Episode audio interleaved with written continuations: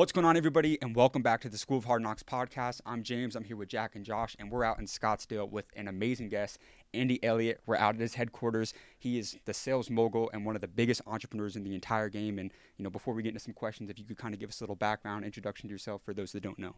Yeah. So, um, number one, when I was two years old, my mom left me, which means that you guys literally can have the most broken, jacked up, crazy life, and you could think that, man, you know, people like me don't make it. That's all a lie.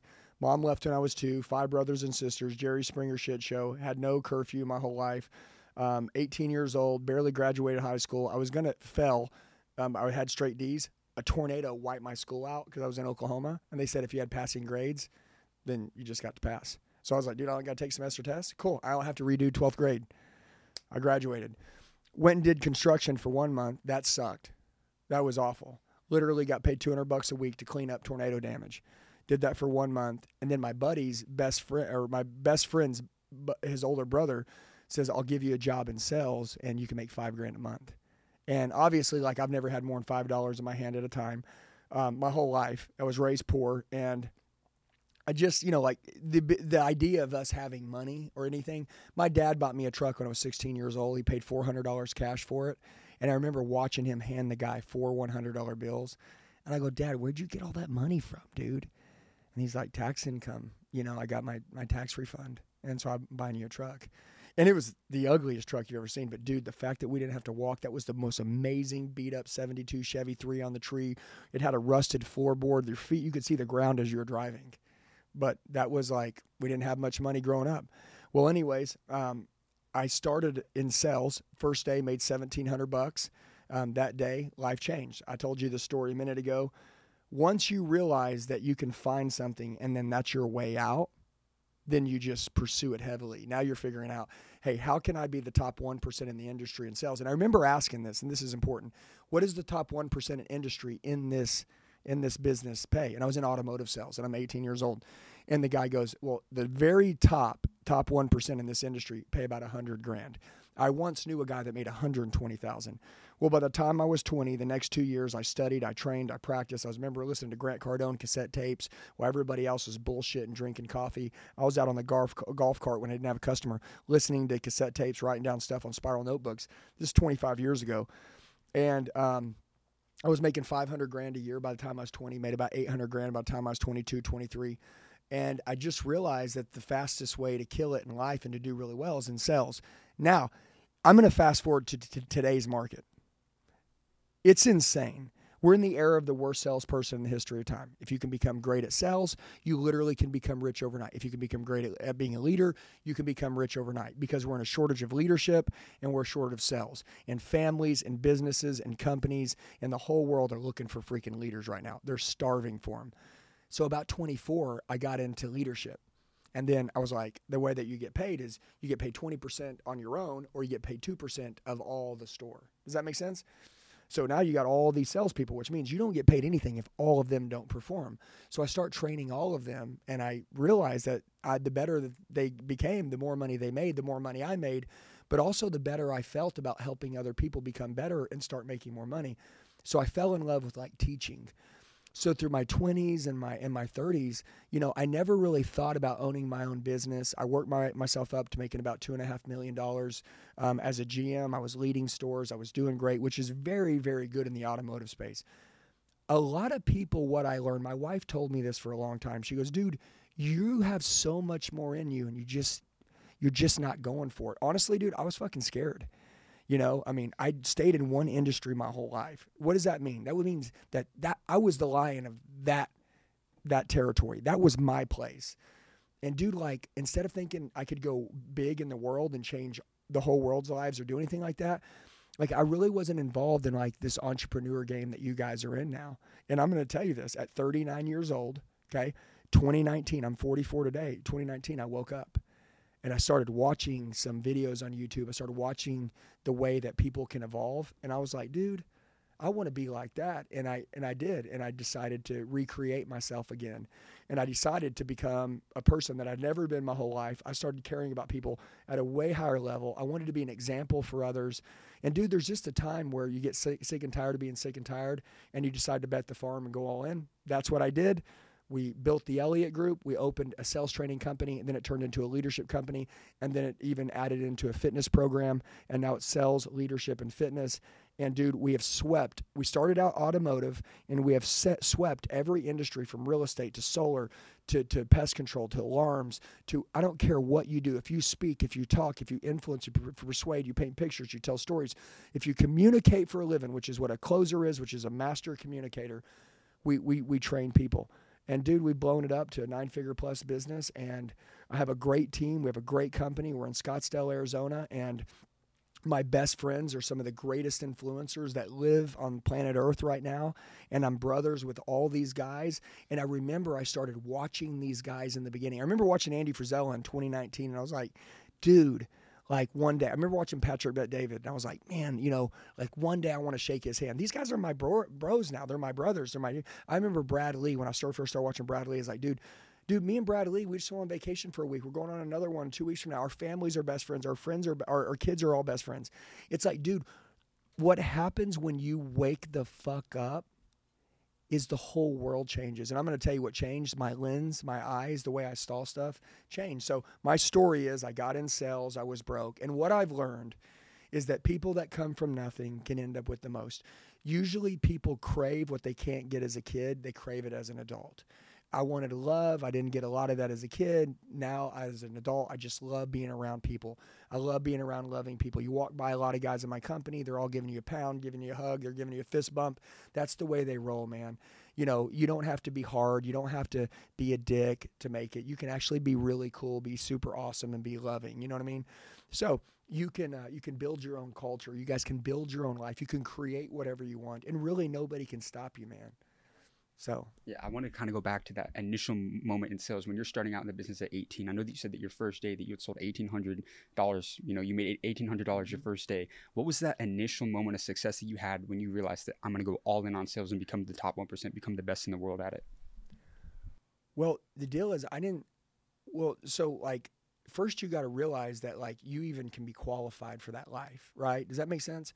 Dude, I remember, and I, and I know this sounds crazy, but I remembered walking into a, a church when I was a junior in high school, and I was really lost, and I never went to church, and no one ever took me to church. But I walked into church and I had holy jeans, and I remember this lady goes, "Can I help you?" And I said, "I'm going to church or here for church, right? Like I'm gonna watch the church." And she's like, mm, "I don't know. Are you sure you're in the right church?"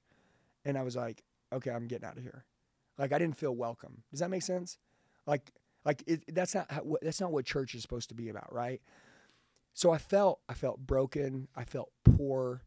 I felt unwanted. I felt betrayed. I was pissed off at fucking everybody. I felt like you know, like like you're just embarrassed. Like you know, I remember asking my dad. I'm like, hey, can I go to this you know amusement park? My friends are going. I need five dollars. He's like, dude, you know, we ain't got five dollars. So when my friends would go to the front and pay to get in, I would jump the fence on the backside, barbed wire fence, and get in. Like, dude, it's just a, a stream of embarrassing things my whole life. And I'm, and listen, dude, like, lots of people have it way worse than that. But you know how you just like wanted what they had. I remember my buddies had new cars. They all shit. Man, I didn't have any of that. I remember the way that they would look at me. I remember I would go hang out with my friends for the weekend. The parents would be like, "Hey, all the kids are chipping in money because you're we're at the lake," and I was like, "Well, I I don't have any money." And they're like, "Your dad didn't give you any money to pitch in?" I'm like, "Dude, we don't have any money." I mean, I, I rode in the back of the truck to get here. You know what I mean? Like it's like it's like I was just a leech. Does that make sense? Like I wasn't wanted. Nobody wanted me around. I wanted to make fucking money.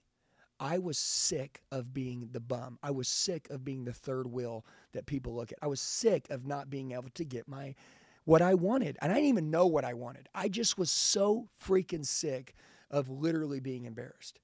And you know, hey, listen, my dad's a great guy. Okay, my mom's a piece of shit. I needed to be the one that woke the fuck up, made something happen in my life. I just didn't know where the hell it could happen from. And honestly, at this point, there was nobody inspiring me to make anything happen. So when I tripped up that second and I made that $1,700 commission, I asked my manager, I go, is this real? Like, can you really make this kind of money? And at that point, he educated me. And He goes, listen, dude, if you'll be coachable, and this is actually what he told me, he goes, if you'll be coachable, if you'll learn, if he goes, dude, Andy, you can't even look in my eyes while we're talking. He's like, you don't even have to shake my hand. He's like, dude, you stutter when you talk. He's like, you're so far away. But if you can learn and you can out self develop, see all these other guys, if you can out self develop them, like, dude, like you, you can make hundreds of thousands of dollars. I'm like, are you telling me the truth? He's like, yeah. I'm like, okay. I'm going to work seven days a week. You're going to pick me up at 7 a.m. in the morning, and I'm going to stay here till they shut the gate at night. And you're going to give me a ride to work. And I'm going to do everything you say, and I'll do whatever you want me to do. I don't care. Just tell me. And do literally, like that day, I became a savage in my head. I started, um, I had a lawn, lawn chair. You know, poor people always had lawn chairs, the plastic ones you pull out, and they go, there's a little clicking noises. Well, poor people, we have a bunch of them in the garage, right? I don't know how, everybody's got a bunch of lawn chairs in the garage. Well, I took the lawn chair and I put it in the middle of the drive, right? And literally nobody could pull into the dealership without me stopping them because I had the lawn chair in the middle of the drive. People hated it. Dude, I got in fights every day. They broke those lawn chairs in half. I had a ton of them. I'd got another one out of the garage. But everybody that come out and say, hey, sales or service, hope you're having the best day of your life. Andy Elliott, how can I serve you today? Boom, every single person, man. I took the whole company down. I was selling two cars a day on my own every single day just by blocking the gate. Dude, listen, I stayed outside. I got sunburned. I was out there in the freezing cold. I waited outside the door. I did everything that no one else would do, but that's how I got to 500 grand by the time I was 20. I mean, I remember when I was 19, I went home, I brought my tax return home to my dad. And he goes, You made 100 and, you know, 20 grand your first year at 18. And, uh, you know, which isn't a lot of money now. It is a lot of money, but it's not a lot of money. And my dad goes, what are you doing? And my dad didn't even understand I was selling cars because I was never home. And my dad made like 50 grand as a chemist. And, uh, you know, he's like, I can't believe you can make this much money. And I was like, dude, this is it. And my dad was like, you got to start paying rent. You know what I'm saying? Or, and I, because I wasn't paying rent, I was never home. And he's like, and I was like, fuck that, I'm gonna go buy my own house now. So I went bought my own house, bought me a Corvette, bought me a big ass lifted Hummer. I was like, dude, I'm gonna freaking show the world I made it. So I went through that first stage of like buying all the cool shit. And then, dude, when I was driving to work, I was just ready to go kill everybody because I was just on fire. But going back to like, like what was it like when he told me? Dude, I was an idiot, man. I'm going to tell you, I accidentally ran into success. Had my buddy's older brother not convinced me to go sell cars and I wouldn't have learned about sales, I would have never made it. We wouldn't be here today and it never would have happened. Sales is the greatest thing that ever happened. And I can tell you this the era we're in right now, the way that I teach people now, I wish I had me at 18, but at least I had a manager that believed in me, that dealt with me when I was a stuttering guy. I didn't know what I was doing. I didn't believe in myself, and I couldn't shake your hand and took the time to teach me, which is why I'm so grateful for leaders and like watching you guys build this shit. Like, dude, the people that watch you guys, like these people, they get to level up by watching this, and it doesn't cost anything. All they got to do is change, recreate, and then pay it forward. So like I'm just telling you guys, like I ran into it on accident, but I know reverse engineering it. I know how it happened. It's all because of sales and it's all because somebody believed in me when I didn't believe in me. And honestly, somebody gave me an opportunity and somebody saw something in me and I didn't even see that in me. I wish I could tell you I had this mentor and he inspired me and my dad, you're like, hey, my dad was a great guy. He was in the military, he pushed us. Fuck, dude, I wish I had your dad. I would have given anything to run with your dad. But that wasn't the case. I just got fucking lucky. And luckily, luckily, I was smart enough. They always say when the pain overrides the fear of change, people change. So like I was so sick of being embarrassed when you told me that I could have this. Well, dude, the pain, like it's so fucking high and I'm sick of it. I'm like, dude, I'm not afraid to change. Who do you want me to be? Who do you want me to act like? Who do you want me to talk like? Which one of them do you want me to beat? Like I just needed instructions and I was a soldier ready to go to war. And I had a good manager. He told me exactly what to do. He told me where to stand. He told me how to talk. He told me how to present. He told me how to shake hands. He told me how to do everything. And I did exactly what he said. And no one else in that company could talk me out of it. Here's the cool thing you ever taught somebody, but then other people are in their ear too, so it fucks everything up? He told me, he goes, Other people are going to tell you other things. You better not listen. You only listen to what I say. Do you understand? And I was like, Yes, sir. And dude, he, he was 22 years old. I was 18. But he was better than me. And he could close any deal. He was a stud. But the fact that he did that though, it like it like he told me not to listen to anybody else. It allowed me to stay in my lane. So we'll we'll move quicker, but I'm just trying to tell anybody that like if you're wanting to grow, like one bad person in your ear is gonna fuck you up. hey, whether you stumbled onto success because you have great families or whether you accidentally, you know, run into somebody that believes in you, like like you better not take it fucking lightly. And if somebody believes in you, it's disrespectful for you not to give them all you got. And that was all I did with that guy. Yeah. Now you said that you had got sick and tired of being sick and tired, mm-hmm. and I wanted to ask you, right? If you know you ran into an opportunity and it ultimately lucked out for you, but for an 18 year old kid who's watching this right now and they're stuck in that cycle of poverty, right? They don't have the mentors around them. What are some actionable steps? Like, what's that first actionable step that someone should take to really break that generational cycle of poverty? Well, first thing is you got to start seeing yourself differently, which means you got to get in the gym. You have to. You need to get in the gym. You need to, and, and by the way, listen, I know this is going to sound overrated. The gym will change your life. Go get a six pack. Go work out like a motherfucker for two hours a day Go do that every day and go eat clean food. And even if you're poor, you can eat ramen noodles and tuna. And you go work out really hard. And I promise you, in a year, every motherfucker will respect you.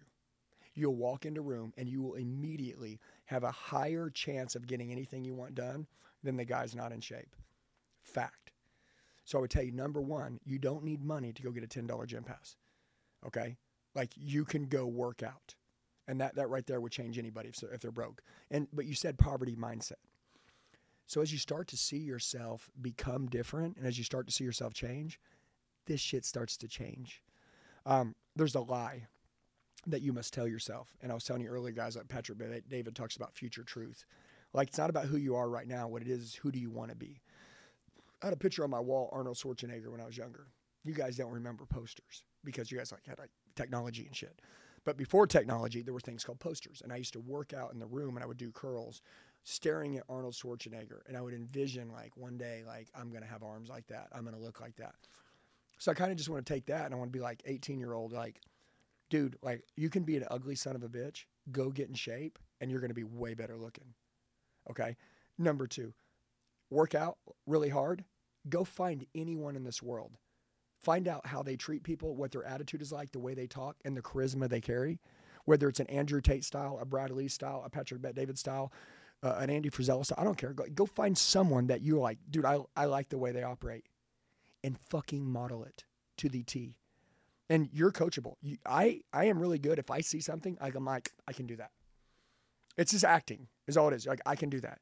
Well, but soon it won't be acting. It's really the way that you've operated and you've adopted a new operating system.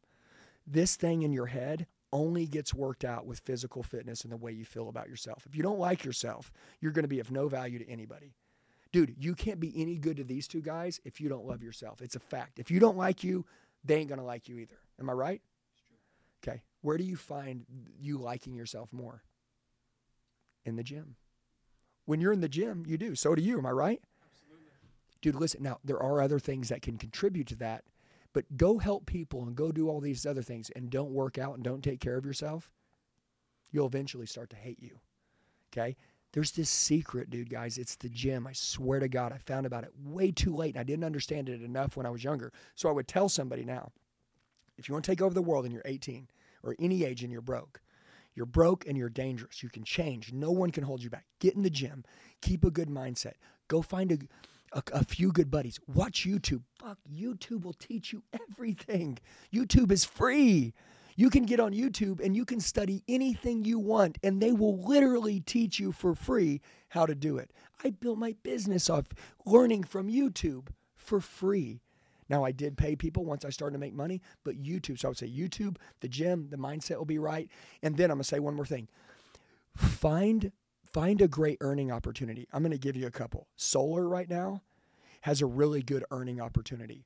I think everybody should have to go knock doors when you go knock someone's door and then literally they open it and then you have to sell them something, like there's nothing more like getting you better at talking to people than that. I think everybody should have to do that for at least six months in their life. I would tell you to go sell solar. And you may say, well, I don't want to sell solar. Dude, you need to. And if you can sell a policy, you probably make yourself about 10 grand per door. So my point is, is that you need to do. I don't care what you want to do; it's what you need to do. Um, I'm not saying you should sell cars, but you know, car salesmen can make up a couple hundred grand a year maybe you do something else. I'm thinking of things that have a zero a, a zero barrier of entry. Does that make sense? Like you don't have to have a degree a degree to go to sell insurance. You have to get a life insurance, you know, um, license, right? But to sell cars, you know, you just got to show up. They hire anybody. I'm just going to be honest. You show up, you're breathing. They're like, hired. you know, it's like, that's, I mean, you've seen it, right? And hey, I, I don't think it should be that way. This is the way it is. Okay. Solar, dude, if you got the courage to go knock on someone's door, hired, and, and you can make good money. Now, it doesn't mean that you'll have the greatest leader. Okay, it doesn't mean you're going to be plugged into the greatest company, but you need to understand that that going in, you're just you want the experience. You need the school. It's called the school of hard knocks, right? Like, like, dude, you go beat fucking doors, like you're gonna turn into a savage. So there's a lot of things that have high earning potential as being kids. Um, but I would just say, like, dude, I would get in the gym, I would go find a sales job, and I'm gonna, I'm gonna say one more thing: become attractive, be, be become interesting. Shake everybody's fucking hand. Don't walk by anyone ever without shaking their hand because you never know. If you don't have the life you want right now, it's because nobody sees value in you to join them on their badass mission.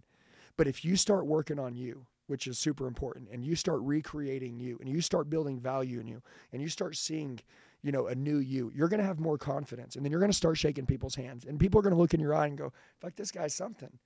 I don't know what it is yet, but I like this guy. And somebody's going to reach out and shake your hand, and they're going to give you an opportunity that didn't exist. But when you started working on you, you create that, and those people will start hunting you down. It's a law of attraction.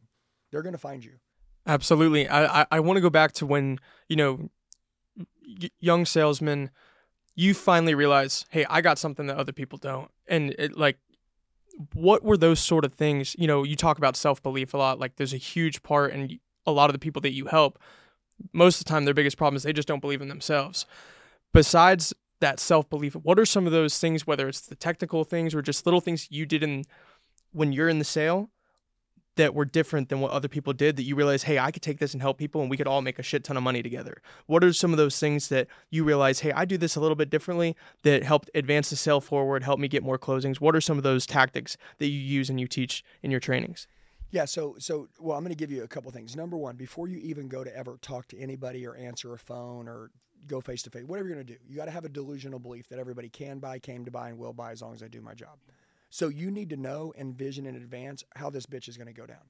It's like before you hit a golf ball, you already know where it's going to go. You're like, dude, it's going to go right there, and that's where it's going to go. And then you do what you've been trained to do, and you hit it, and it goes there. Okay.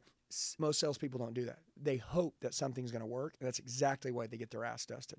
So some things that I did is number one, I have a delusional belief. Everybody can buy, came to buy, and will buy as long as you do as long as I do my job. So like I know going into this, I'm shutting this shit down. They're gonna buy something. That's the way it's gonna go, and then I start. Hope you're having the best day of your life. Then I'll answer that phone. Does that make sense? So delusional belief is number one. Number two, have a great attitude. Dude, people just don't have good attitudes anymore. It's like everybody's just doing shit in, nowadays because they have to do it. It's like, dude, we're sick of your fucking shitty ass attitude. Have a good attitude and, and look, how about, can I get a little more? I give a fuck. Okay. Like people just don't seem like they care and it's pissing me off. And there's no reason that people hate salespeople or hate people because they don't freaking look like they even care or want to be there. So have a damn good attitude and people will love you. Now, if you have a great attitude, if you have a delusional belief, and then you go in to do whatever you're going to do, here's some goals. Number one, you got to find out how people heard about you. Okay, because it's super important because that'll let you know where to take them because you know where they came in from. Does that make sense? Like they come in from over here, they come in from over here. Did a buddy tell them about it? Like you can use all that shit as leverage. And then number two, dominant buying motive. Dominant buying motive. Like what's the number one thing that's driving them to actually get a hold of you or reach out or request for information or drive into the showroom, whatever it is, right? Like what do they want? So that dominant buying motive is called the goals. So in order for anybody to make a decision to buy something, their goals need to be at the center of the decision they make. So your goal is that you need to constantly remind them like it's life insurance. You know, obviously you requested some information on life insurance, so I know that it's super important. So in the event that if you were to pass or die, that you leave some money uh, behind for the people that you love. Would you agree? Thank you for reaching out today. By the way, death isn't uncontrollable. We can control a lot of things, but one of the things we can't control is death. Would you agree? Would you like to know how I know if life insurance is right for you or not and how you whether you should purchase it or not? Would you like to know? Yes. See, I'm framing you. In the last 30 seconds of your life, the last 30 seconds of your life, on the, if you knew you were going to pass, on the worst day of your family's life, when your husband, your wife, and your children are left, right? Whoever it is that's behind that we're leaving this money behind for. Do you want to make sure that when you're gone, they're left with the, with the tax free check to be able to make it and live and, and support themselves without you? Yes or no? Yes. Okay. Then we get life insurance. That's simple. If you don't want them to have a check, then we don't get it. Does that make sense? Okay. And since death is an uncontrollable and nobody can decide when we're going to die, then we need to move forward and do this now. So you can sleep like a baby tonight, knowing if something happened, they're taken care of. Would you agree? You, okay, so I just closed you guys on that. Okay, but but I want to tell you how I did it. I took the goals, your goals, what you want, and I kept it at the center of the decision. Does that make sense? Which means that the decision, the goals that you had was if something were to happen, that there would be some money left behind for the people that you love on the worst day of their life. Okay? Now, what if they say, well, I found it cheaper with another insurance company? See, because salespeople get objections. You can say, I totally understand. Hypothetically, if you were to die and you didn't do business with me, which my insurance company, every check that we've issued out when somebody has died has paid and they've never ended up in probate. But because money was important to you, so you decided to go the cheap road and save some money. I don't like cheap stuff. Do you? See, so I don't like that we're talking about cheap stuff, but let's say that you did go with the cheaper method and you died and went to heaven and you found out that your kids never got a, check because it was stuck in probate for five years and it never paid out. And you paid the premium for years for them to get that check. How would you feel? Well, to ensure that you never have to, well, number one, you couldn't do anything about it because you'd be in heaven and your kids would suffer. Okay. So to ensure that you don't ever get pissed off and have to go through that, we need to make sure that you go with an insurance company that does have a high delivery rate, who checks don't end up in probate, and who makes sure that whenever people sign up with their policies, they actually get the check when you're gone. Now, when I hang up the phone right now, or when I'm done, I'm actually going to call your children, which are your beneficiaries, and let them know that their father made a decision that in the event that something happens, that there'll be an insurance check in place so they don't have to panic or worry and they'll know that I'll be the one calling them to issue them the check so that they'll know what to do. They'll also have my number if something happens. Is that okay? Great. See, I've already closed you now. Now I pre closed you to told you I'm going to call your beneficiary. Right? I'm going to let your family know that you loved them so much that you made a decision to go ahead and put something in place for them because you're such a great dad. This this can work in any business. But notice I keep the goals at the center of the decision. Salespeople don't sell this way anymore. You know why? They're all amateurs. So this is how I teach people to sell. So I'm going to give you guys some stuff here, which is cool. We train 500,000 salespeople around the country. I train salespeople literally how to go out and build themselves a great life. Now, when you sell, it allows you to get a girlfriend. It allows you to, you know, to, to go get a job. It allows you to hire the right people for your team. It allows you to sell somebody to believe in your vision or your dream it allows you to do all this stuff, man. Like like it plays out all the days of your life, man. Like, dude, you're always selling. Like, when are you never not convincing somebody to believe in what you want them to believe in? Am I right? And like people think they're not in sales, and that's why everybody's so fucking average. Like, dude, like people need reasons and excuses why they should say yes to what you're asking for. And that's what sales is. And it's so good, man. Do you think a wife wants to continually be sold on her husband, why she married him, why she got Do you think she needs to be recommitted to him every day? Yes. Well, it's his job to continually give her reasons and excuses why they're married together to keep them to keep her sold on him all the days of her lives. Because if you don't, you'll be sleeping in the same bed you're miles apart, which is what most marriages are. It's like it's like, dude, the secret is sales. Anyways, you guys keep rolling. But I'm just telling you, showing you guys that with insurance, now that you can understand how a sale goes down, like that, that's how I close every deal. That's how I broke every record. And that's how I teach people right now how to crush it in every industry. So if you're door knocking, like I can knock on anybody's door and get them to say yes and sell them on the spot. I can do anything. It doesn't matter. There's nothing I can't do once I understand that I speak for a living and that I make money using my words, tying them together and letting them flow like water to get people to understand my delivery of what I want them to, to know or what I want them to do. Anything. I love that, especially about the knocking doors. I think it's well before Hard Knocks, I actually knocked doors for a, for a home remodeling company. Did? I did, and it is unreal. Not only the things that you learn, but also just the power of like persistence. And one of the things that like after you know you've had your career as a salesman and you're working your way up, you become a GM of your dealership. What were some of those qualities that you look for in people that you bring on, and what are some of the things that stands out and say, hey, this guy's this guy's gonna work and he's gonna be a killer for me. Well, simple. Well, number one, and I want to tell you this, like the way I understand. Let me tell you what I would do now. Now, back then, I'm to be honest with you. I didn't have very good leaders. Okay, if you were willing to work hard, if you were to show up on time, dude, literally, we would hire you and we'd train you. I'm just being straight up. Okay, um, you know, because I don't want to ever lie to anybody. Like we've all had to go through shit to become who we are now. Now, the Andy Elliott today, who I hire, are people who believe what I believe. If, if look, if I operate a certain way, you, you know who I hire? Us us, how I operate, how we operate, how we do things, how we believe. I don't lie. I don't cheat. I don't steal. I'm good to my family. I take care of my kids. I show up every day to work. I like to work out. I have a good energy. Okay, that's us. I only hire us. If you came on and you're like, hey, man, I want to be here, I'm like, is he us? And if you're not us, you don't work here. Like, so that's what I would tell any leader out there is it's like a brand book, you know, like when you're building a brand, like what colors do we use? How do we operate things? How does this go? Like as a leader, you create a brand book for your company. And like if people don't fit that brand, they don't come in. Period. And that's why people screw up companies because they just hire people because they think that hiring people is going to fix problems. No, it's not. Human capital, train your people, but hire people who believe what you believe, which means a lost leader will have a lost team. The, te- the leader can't give the team something that he don't have. And the team can't be what the leader's not. So it's like the leader is everything. You know what I'm saying? So I just want to say, like, if you're a badass leader, identify what you want, and then that's the only thing you hire. Nothing else. Period. I take no risk with anybody else.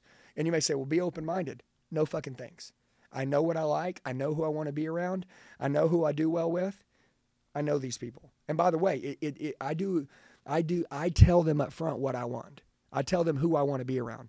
And I tell them like, dude, you don't want to come here and we're not right for you. And I don't want you to come here. And I'm like, dude, I don't like this guy.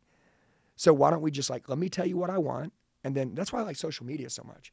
Because like people reach out every day because they're like, dude, I want to work for you because they've seen how we operate. So I think leaders need to build brands, and then people would be like, dude, I want to work for that guy because I see how he believes. And then that leader now would be getting those type of people, and they wouldn't even have to put an ad on Indeed. Like people are coming to you now because they see the way you operate, and that's why social media is so important for leaders. But anyways, don't ever go outside of your belief and hire somebody that doesn't believe that way. Eventually, you're going to end up letting them go, or they're going to sink your company.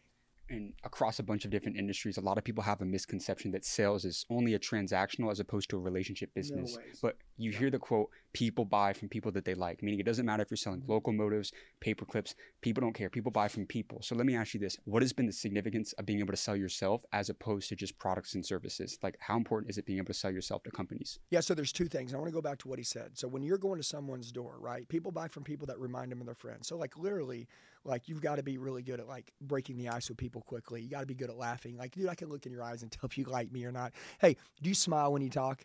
Come on, man. If you ain't smiling when you talk, I ain't gonna smile with you either. Okay, like so, there's some things that you can do to make people like you. But I'm gonna tell you this in sales. Yes, you you need to make sure that people like you. But but secondly, you also need to be a professional at what you do because I know a lot of people that are really cool that are still amateurs at their job. Like for real. Like they suck. They're not any good. I like them, but they're not any good at their job either, okay? So I really want to go back to this speaking thing for a minute, okay? Anybody that's out there right now, anybody that speaks for a living, if you sell, you speak. You to speak for a living. I mean, just because you guys are holding a microphone, whether you're not or you are, like you're speaking. You guys are talking outside. That was a conversation. We had to decide do we like each other out there by the way that we talked everything is about speaking. So I think that our age, I think if you really want to crush it, learn to fucking speak, learn to talk, learn how to have a conversation with somebody, learn how to get people excited, learn how to get people to want something. I always say this make it easy to say yes to, hard to say no to, and make it the client's idea every single time. You got to make it people's idea to, to buy something from you, their idea, which means you got to position your words to make it easy to say yes to. You got to position your words to make it hard to say no to. And then if you're really cool, well, then they'll buy from you. You know what I'm saying? I mean, you hit doors. You remember when you hit doors? Yeah. Do you remember what you said? Yeah. Well, I would. Uh. So my my my. Can you get me to say yes right now?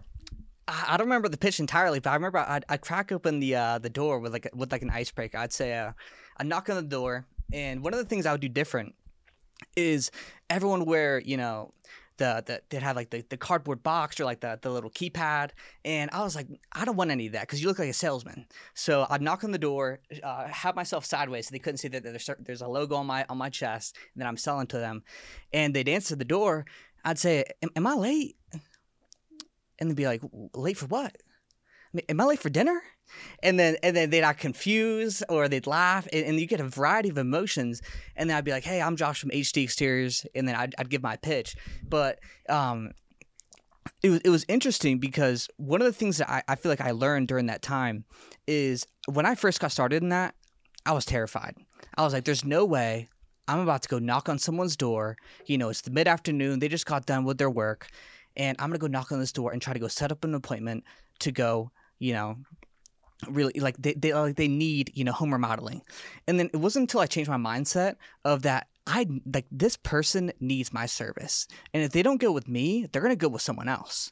And so it almost become like my obligation to service this person because if they don't go with me and my company because we deliver the best customer service and the, the best product they'll go with someone else. And it was almost selling myself on, on my company's belief that allowed me i'd say to be successful within that that industry.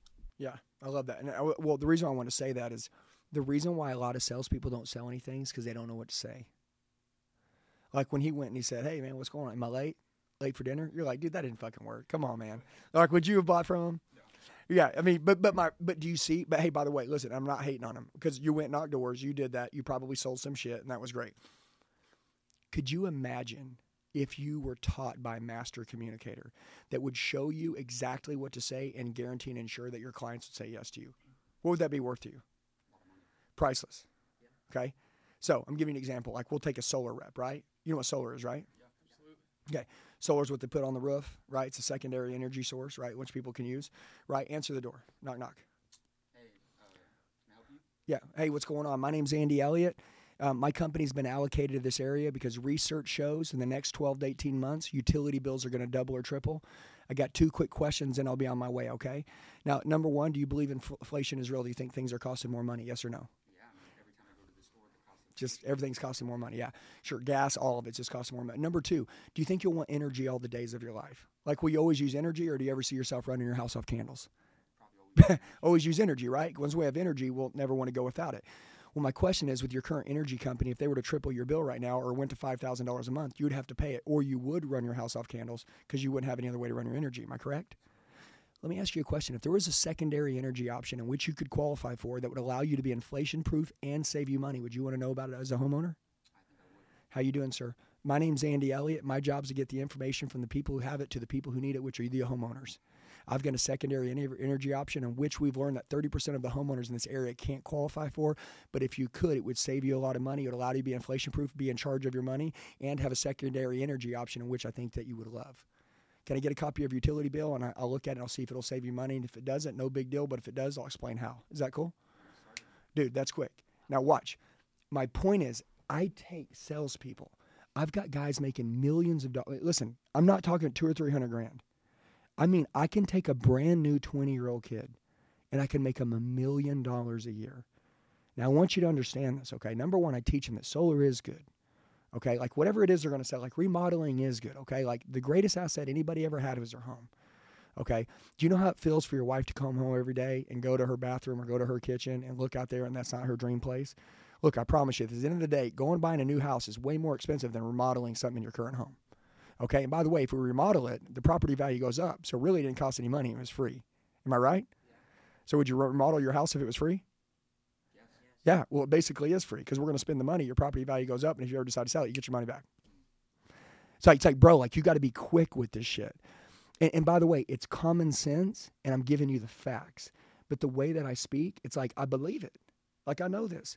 And, and so that's what sales is. Sales is a level of confidence that everybody in the room is just drawn toward you. Like, dude, this motherfucker knows what he's doing. Like, I don't know. Like, I just want to do what you want me to do. And that, and that sells. So I want to explain to you that I teach these guys in all these industries er, and gals to make, to make millions, not even six figures. Like, this is not even fair, man. Like, dude, when I was younger, I couldn't make this kind of money. Now you guys can make this kind of money. And by the way, like, I need you to know this that all these people out there right now that you talk to, they're influencers. They want to be entrepreneurs. And by the way, some of them don't want to be entrepreneurs. They want to be intrapreneurs, right? An intrapreneur is working inside somebody else's business that you want to help someone else blow their business up, and you're going to get paid really well helping them. I think that's smart for a lot of people because when you're the entrepreneur, you get sued. Shit happens. I mean, you go out of business. I mean, like you got to front all the money, the expenses, the risk. I mean, like, do you want to own the company or do you want to work inside somebody's company? Whatever it is, you got to speak, you got to talk, you got to sell. Like, and that's why, like, I'm telling you, like, learning the skill, what I just did, like, door to door with him, real quick, like in solar, bro. I teach guys to dust everybody and to smoke it and have happy customers. Do which is important because the customers need to be happy. You need to get paid really well, and you need to have a great life, and you need to love what you do. and Be proud of yourself. Let me ask you this though: Had I given you some objections, right? So like you have a prospective client, You, you give have. me any objection, I'll fucking shut it down. I'll, I'm gonna do an example, but I want to ask a question first. Yeah. If you have right, a prospective client, someone who's on the fence, they're leaning towards a no. How do you turn a no into a yes when you're in a in a sales scenario? Well, the goal is is that so there's selling and closing, and selling is what happens before the offer hits the table. Closing is what happens after the money hits the table. Does that make sense? Yes.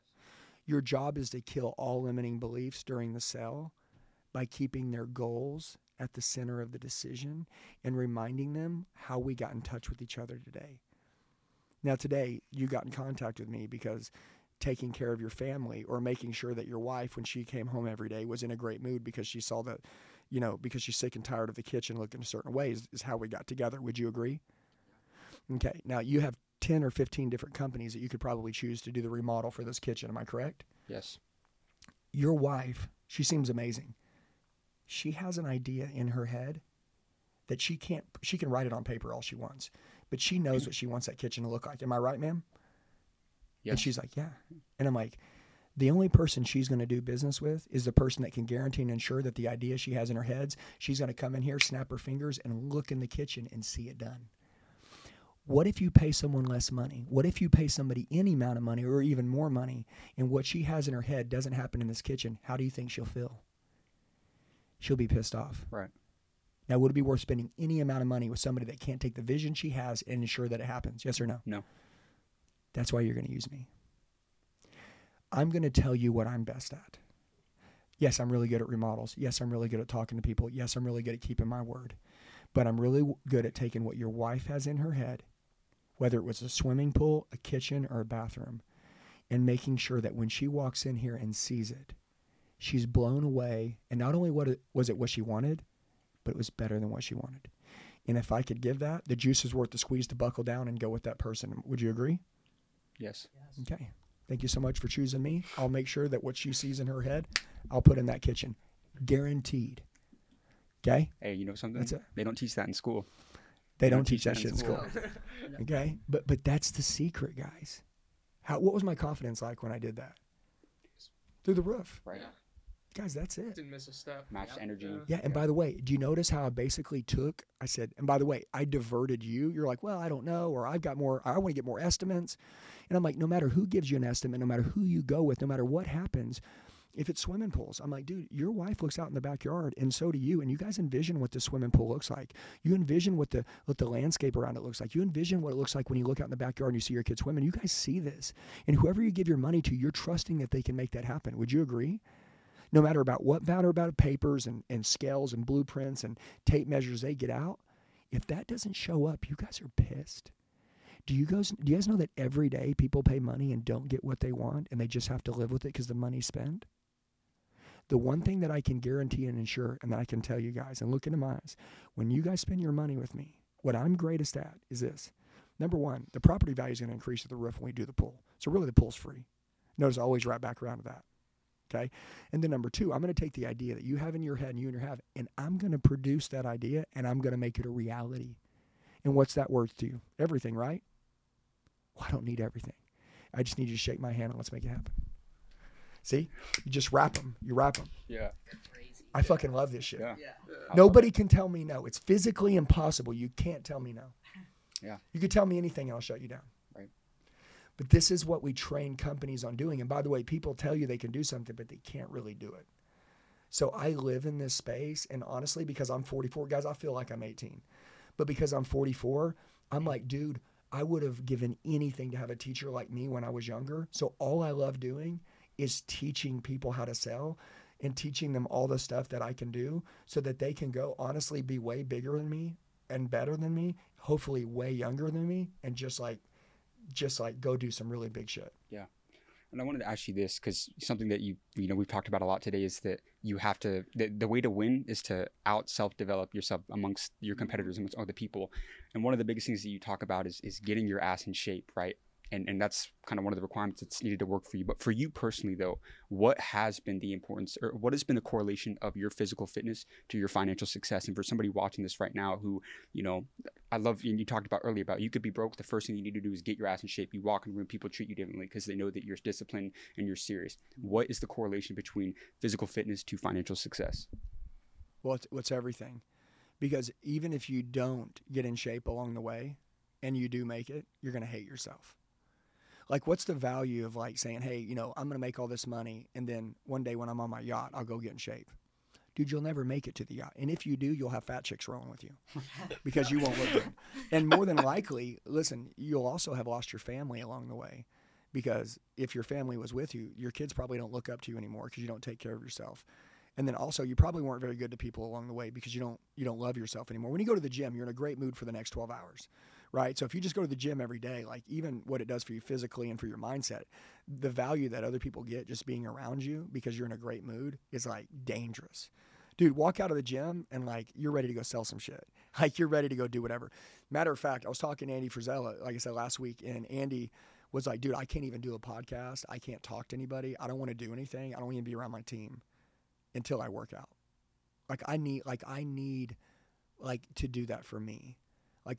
Honestly, like it's my therapy. Like I don't know like what people like some people drink when they're stressed out. Some people like do drugs. You know, some people complain. Some people are negative. I just hit the fucking gym, man. It, it just makes me so happy, man. Like it just it, it just reminds me, man, of how awesome it is to be alive. And it reminds me the true value of health. Because, you know, like if I were to give you $10 million right now, right, but you couldn't wake up tomorrow, you wouldn't take it, right? Right. So it shows that health is more valuable than money. So the fact that we wake up every day means that that's worth more than 10 million.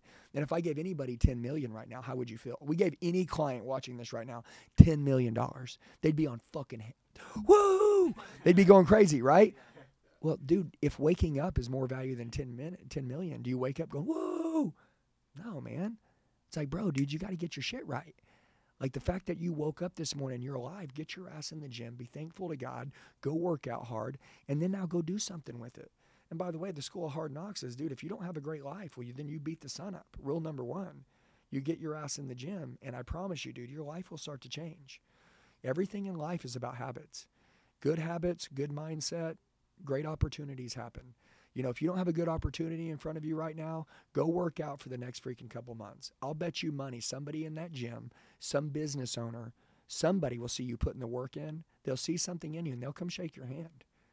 You know, like like dude, people are looking for people right now to run their companies. People are looking for people right now to work for them. People are looking for people right now to help them be the needle mover in their businesses. I mean, they're looking for man. And if you're not going out there and you're not working on yourself, like dude, they're not going to see you.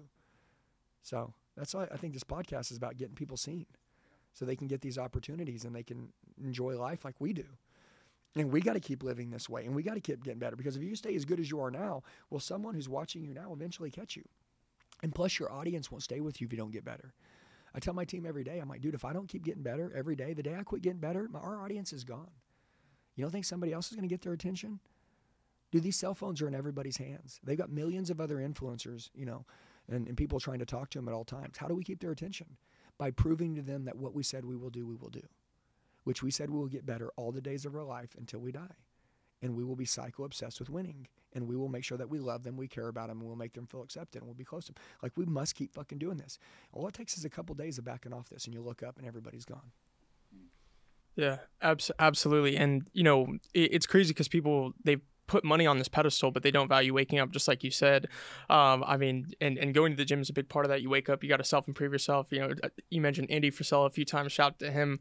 75 Hard changed my life. I recommend it to anybody. If you're listening to this right now, go do that. Um, but you also woke up in a different way. You know, when you were 39, pretty much you said you, you woke up very similar to us three. Like, we were going through the school system. We were just like, you know, this just isn't this isn't really setting us up for where we want to go. Like like we talked about the nine to five trap, like it puts you in a ceiling. You can't smash through that box with the nine to five. So what were some of those things that you noticed uh, before you woke up as an entrepreneur and be like, I gotta I gotta be the owner, I gotta go to the top here? What were some of those things that you were just like, hey, I gotta take things to the next next fucking level? Uh, that you know maybe similar to us when we were just like, hey, instead of going to work a job out of college, we got to go start our own thing and do something like that.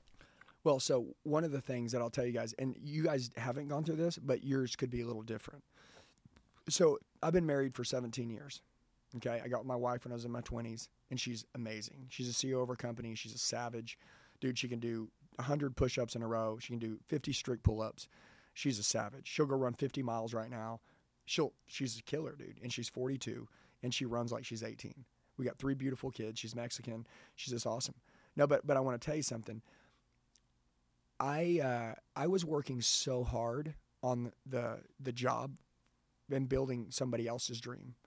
Um, you know, which is fine, right? Like, you know, because that's part of the game sometimes. Sometimes you want to build somebody else's dream.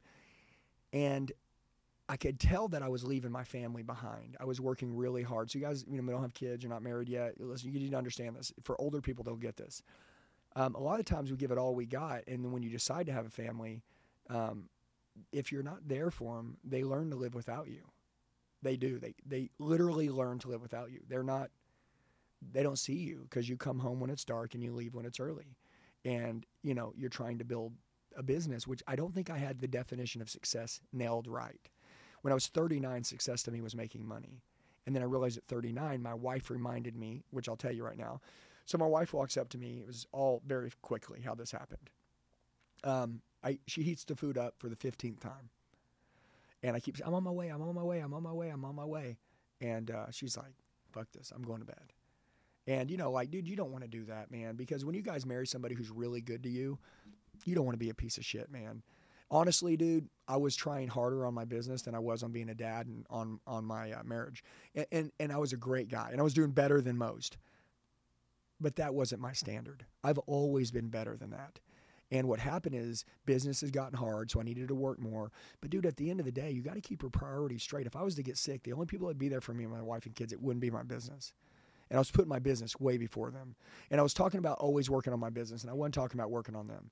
You know, I remember one time my wife said something. I was really talking to somebody on the phone, and I was all fired up and I was motivated. And I didn't really catch this, but it was about a week or two before she goes, "Man, I wish I could get some of that." And and I'm like, like like like what do you mean? She's like, just have you fucking pay attention. And I'm like, damn, like I need to be present. Okay. I need to be present at home. Well, so I come home, and at this time when I'm 39, I'm chunky. Okay. I had hair. If you guys go to YouTube right now, you type in Andy Elliott, you know, you can go from oldest videos to newest. Yeah. Just go to oldest. And you guys are like, no fucking way. That's not Andy. And you guys are going to, oh, you're going to shit, dude. All right.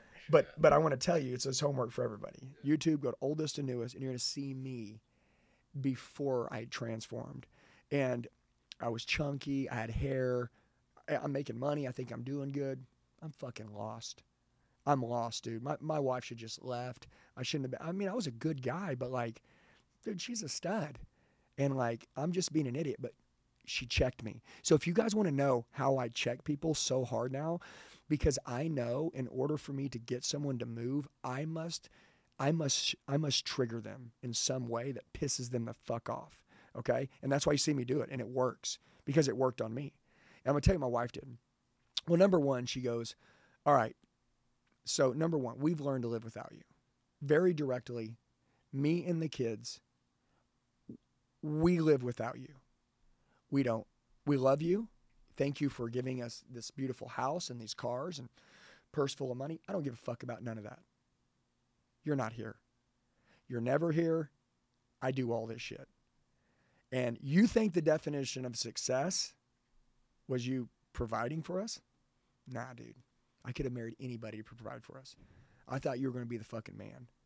I want a man that I can look up to. I don't fucking look up to you. I, I want a dad that my kids can ad- admire and fucking look up to and be their hero. That's not fucking you. You know our son likes Incredible Hulk? You don't look like Incredible Hulk. You're fucking missing it, man. You're giving everything to these people. Everything. And you're fucking giving us leftovers. It's not fucking fair. And and at that time, egos coming in. You know, I'm thinking, you don't know where I've come from. You know, you know, like I've had a bad upbringing. You don't know the shit I've been through. Fucking excuses, all lies, stories. All this shit's coming in my head, right? But I'm just listening to her. And then she reaches over and she grabs my fucking love handle. And I remember this. I swear to God. Like, it fucking pissed me off more than she grabbed it because I kind of like turned around and then she like grabbed my love handle and she goes, also, she's like, this isn't the fucking standard that you you hold. And dude, I was always in shape and I let myself go. And I remember turning around, I go, what? I was like, did you just grab my fucking love handle? Like, like I'm gonna fight her, right? Yeah. And she's like, yeah, because you've gotten comfortable. And dude, like, I want to fucking kill everybody right now. So, before I made a scene, I said, I ain't got time for this. I go into the garage. Number one, I needed to change. I knew that like something had to change because either I was going to change or she was going to leave or something was going to happen or I didn't even know what the fuck was going to happen. I worked out for three hours straight in the garage. Three hours. straight. I ain't worked out in the garage in a long time, and I fucking worked out for three hours straight. I gave it all I got. I was sweating like a motherfucker. I worked out as hard as I could. No fucking breaks. I'm like, I'm giving everything I fucking got, dude. It was like trying to make up for three years of not working out and a three hour workout. Like, like I believed that like I was gonna fucking regain my my shit that night. I needed to change. I go look in the mirror. I'm, I'm like, I fucking hate me. So I'm like, dude, I got to shave my head. So I, I, I never shaved my head before that. I just shaved my fucking head. I was so fucking happy because I needed to see something change right now. Like I needed it now. Like I didn't need it tomorrow. I needed it now. The next morning, I woke up at 4 a.m. I fucking ran an hour straight. I went and fucking worked out. I literally went to work at five o'clock. I told my fucking team, you guys better have a big ass fucking night. Don't even let me down. And I'm going home to see my fucking family. Don't fucking call me. Don't text me. I fucking trust you guys. I believe in you. Make it fucking happen. Can you do that? All right. I'll see you tomorrow morning. I better be fucking impressed. Dude, like I started calling the shot. I started getting fucking psycho. I started getting in shape. I started going home spend time with my family. And then I realized that my wife saw me changing, but then like I wasn't taking her with me. So I told my wife, I was like, hey, I want you to come to the gym with me. I want you to work out with me. I want you to be with me. And she's like, I don't want to do this. I don't like working out. Dude, listen to me. I needed her to go with me. And that's what we did. She went with me. Well, so I was making about two and a half million. I wanted to explain this to you. I walk into the to the owner's office because he paged me in there, and he goes, "I can't pay you that much money anymore." I'm like, "Why?" I'm like, "Yeah, "What do you mean? Like, I fucking do something wrong?" He's like, "No, but we just don't pay general managers that much money." I'm like, "Dude, that's my percentage. I get paid." So like, if you get paid two percent, just give an example. Whether you put up a thousand, ten thousand, a trillion, whatever, it's two percent. Am I right? It's not like two percent up until you make us X amount of money, and then we get to keep the rest, and you don't get paid anymore. What the fuck? This is sales. it's like, and and I remembered that was the last. So so, I hated being betrayed. I've been betrayed my whole life, and I was like, I'm fucking getting betrayed.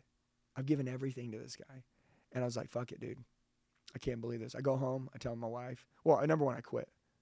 As soon as he told me that, like if betrayal, like I'm out. So I quit and I go home to my wife, and she's like, "You're not going back. We're gonna do something else. We have to do something else." He called me back the next day and he goes, "Hey, come back. I'm gonna keep the things the same. They always do that." And she's like, "No fucking way. You're not gonna go back. We're gonna find something else." And that's when we got on YouTube, and we saw all those videos that had worked from like four years ago. And she's like, "Why don't we start recording YouTube videos? We'll start a training program. We'll start doing this." And then I was like, oh my God, I got to. And then I started watching Tony Robbins, and I didn't even know who he was. Then I started watching Ed Mylett, and I started watching Andy Frisella, and I started watching all these people, and I start studying, and I start, and then I buy a three thousand dollar course, and then I start buying, and I start buying all this, and I just start studying everybody. And then all of a sudden, dude, I'm working out harder because I'm at home. I'm not making any money, but I'm working out like a motherfucker. I'm training. I'm getting close to my wife. I'm being close to my kids. I'm literally, I'm basically building a new identity. You guys were in school. You built a new identity. Okay, you're like, dude, this ain't gonna fucking work. This isn't the road we want to go. I'm so proud of you guys for doing it at a young age. I did it at 39. My point is, anybody watching this, if they're fucking 60, if they're 39, if they're fucking 20, everybody can make a choice right now to go down a different road. On that road, you are going to have to work out. on that road, the working out will support you through the struggle and the adversity to keep a good mindset through fucking eating shit. Because you're going to eat shit and you're going to enjoy it because that's the journey. And then the build is the bitch, and you're going to find something you want to do, and you're either going to build help someone else build a badass business, find somebody you trust, or you're going to build your own business. But whatever happens, if you want to do something, it will involve this little journey what we just went through. And people that suffer as a kid usually kill it as an adult. And people who have it babied as a kid, they usually suffer as an adult. But if you've had good parents as a kid and you've had a great life, dude, go fucking show your parents some love, man, and go fucking do some big shit, you know? So, but I've just learned that usually people that really end up making it are the ones that were really poor. They didn't have anything. So they're just ultra fucking hungry. You know what I'm saying? So if you've had a good life and you're doing something big, like good job, man, because I I my kids are fucking very well taken care of. But dude, I tell my kids, I say, hey, do you want me to treat you like a four, five, you know, six year old? You want me to teach you like a, a 13 year old and feed you ice cream and make you feel good and treat you like a little kid? Or do you want me to give you the cold hard truth and treat you like the bad ASS that you are? Which one is it? Tell me. Little kid or badass? And they're like, badass dad. I'm like, okay. My seven year old, my, my 10 year old, my 12 year old. I'm like, you, I'm like, you guys tell me, badass or fucking kid? And they're like, badass. I'm like, okay, you fucking do that shit and I'm going to whip your ass. You go that way, those people are bad people. You go do that, you're going to freaking, you're going to regret it. Now, I'm not going to, I'm not going to, I treat my kids like entrepreneurs. My kids know how to sell. I make my kids get on stage, overcome objections. I make my kids read 20 pages out of a book every day. I make them work out every day. I make them do all that shit because I know that we've treated them so good and they're not going to be raised as pussies. They're not going to be raised soft and they're going to be raised lost. You know what I'm saying? Just because they had it well as a kid, they're also going to be militant as shit and they're going to be little killers and savages, whether they like it or not. And their friends, they don't have to do it. I don't care what your friends have to do. This is the shit that our family does. This is our legacy. This is our blood. This is what we do. Wish my, I wish my parents would have done that to me. But because I didn't get that, now it's our job to give that to our kids. So you guys are you guys are light years ahead of people like me. But what you did essentially was is you, you had to kill the old version of yourself. Total recreation. Right. One thing that I wanted to talk to you about is is one of my favorite videos I've ever seen you in was when you talked about you had all the money, you had all the cars, and you woke up one day and you realized that you were kind of missing that that piece but you found that fulfillment in God. Mm. And one of the biggest things that I realized about there aren't a lot of entrepreneurs at your level that talk about that fear and that faith in God and and it's something that like I really uh, appreciated about that you display that you have as one of your core values is trust in God. So what really has been the significance of that faith on your career and journey as an entrepreneur and, and, and just how much has that done for you in terms of your success and, and being able to maintain that? So this is crazy. So I'm, I'm gonna get I'm gonna tell you about going against the drain, the grain and trusting in God. So me and uh, me and my wife when we when we when when I quit my job and we were going into entrepreneurship, we sold our house. Um, and everything, and we were getting ready for this, you know, b- this build, right? You know what I mean? Like we know it's going to be a ride. Um, we started tithing in church more at that time than ever before. I mean, my wife was sometimes given a hundred grand a, a month. She was just I, I I was crazy, man. It was scary. We were just she was like, Andy, we got to give. Now's the time, man. We need to make sure that, you know, our treasure, our heart, like it's where we put our money. And dude, I remember we, we got addicted to just giving and giving and giving and giving. And uh, I, so one of the churches that I'm with is Life Church, uh, Pastor Craig Groeschel in Oklahoma, huge church, massive. They called us. They're like, dude, you guys have given more than anybody. Like uh, not all the world, but like out of most of people. Like we want you to know what we're doing with this money. We're like, we gave that much money. Like what do you mean? Like we were just giving and giving. Now, I want to explain this because this isn't about me giving money. This is about when you trust God with your life and your money. You have no idea what's possible. And my wife it was so scary trusting something that we can't see, but we can feel, but we can't see because we all just got to see it, right? Well, I think doing that, and I'm going to say like that really increased our faith because when you give, you know what I mean? Like it changes everything. Um, when you tithe what everybody else is, that's fine. I, so I mean, this is a tithing lesson. Um, I felt that every time we gave, God gave me a new vision gave me a new look. It was almost like like I was obeying him for the first time in my life, and I'd never obeyed. I've always been a, like the wild child. I'm the prodigal son. That's like the son of a bitch that's living in the pig pen. Run back up, and he's like, "Come on, let me put my robe back on you again. You're back." And then everybody else gonna be pissed off, like that son of a bitch is, you know, keep screwing up. And then I would go screw off again.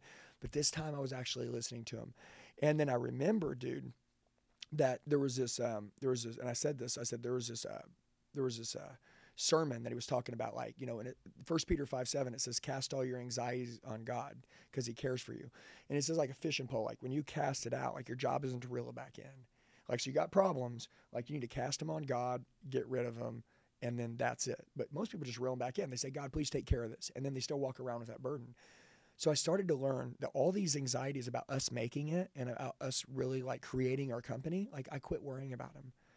I just kept focusing on getting better, on recreating myself, on changing, on becoming a new person, on looking in the mirror and believing different, on being better to people, on being good to my clients, on shooting different content, on deciding I was going to be different. Like I was doing all these things. And it said, um, you know, like the the garbage man, you'll give him the trash, right? Like you'll put the trash in the trash can, you pull it down to the curb. But then when you come back home at the end of the day, you pull the can back up, right? Do you look in the can and see if he took the trash, or do you just know he did? Like you just fucking know, right? Like you don't go like, did that son of a bitch take the fucking trash today? No, you just know. And I remember my preacher, he's like, dude, you trust the trash man more than you trust God. He's like, because you just don't think he's really gonna take it. And that you don't check the trash man's trash, you give it to him and you don't check, but you check. He just brainwashed me to say, dude, just give it. So I believed in this, this saying, this First Peter 5 7, that was cast all your anxieties on God because he cares for you. And it says the, the devil's like a roaring lion trying to devour you, right? So I can picture like this lion trying to fucking tear me apart. And I'm like, dude, not today, like not a chance. So me and my wife are pouring in and tithing. I'm training like a son of a bitch. We're sleeping on mattresses. We sold our house. We're in a rent house. Our, cl- our family's closer than ever. I'm working out twice a day. I'm eating clean food. My wife's making all the food at home. We can't afford to go out. She won't let me buy a coffee for a dollar going out, but she'll give all the money to church. We're doing everything backwards. We're not buying anything for ourselves. And then all of a sudden, the birth of the, the Elliott group happened. Just, it's just crazy. Everything changed. Everything started to go so fast. Everything was so clear. Everything was so simple. All the entrepreneurs that were great people that I looked up to, all pretty quickly, all became my friends. Everybody started saying, Hey, I see your message. I love your message. I love what you believe in. Why don't you come out and see me? And I'm like, how did I, how do you get invited to that? How do you go out? And I'm having dinner with these guys. I'm hanging out. We're traveling. They're teaching with me. They're letting me. Uh, they're mentoring me. They're looking into my business, telling me what I can do. Like, dude, like they're doing all of these things, and I'm like, man, like, and I, I remember asking my wife, I'm like, why, why us? And my wife's like, why not us? Like, why not us? Like, like Andy, we've been through all the shit and did it all wrong. Why, why not us? We're the most qualified to build something great because we fucked it all up. If you've ruined everything, all you know now how to do is do it right because you've done it all wrong. We're not going to go do it wrong again. We know now the blueprint because we've done it wrong. And my wife's intuition is amazing, and I took her with me. And it all started with with quitting my job and then and then taking her to the gym with me, making a fucking decision. See, I made a lot of false promises to my wife for a long time. Babe, I'm going to start doing this. I'm going to stop doing that. That was my deal. And then 2 months later I was back. I've never went back on my word now with anything that I said. So one of our core values is do what you say you're going to do and keep your fucking word. And that's why if you lie to me, like I'll never talk to you again. Like I don't care. Like tell me the truth. Tell me the ugly truth. Tell me you fucking did something really bad. I'm cool with it and I won't be mad at you. I'll understand it and we'll figure it out. But don't you dare lie to me.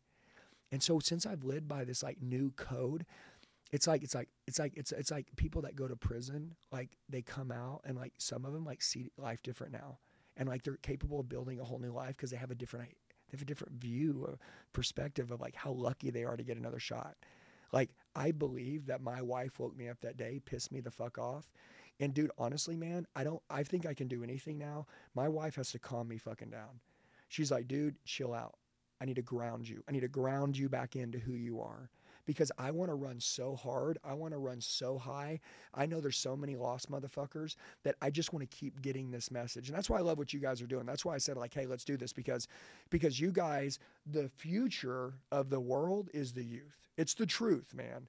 This isn't about money. This isn't about anything. This is about getting motherfuckers instead of going left and getting on the four lane highway and being average like everybody else. It's about them grabbing their fucking sack, being a good man or being a good leader and taking care of their family and doing the hard shit and, and spending money on themselves so they can invest in them becoming great putting themselves first, and then so they can be a value to the world, their business, or other people.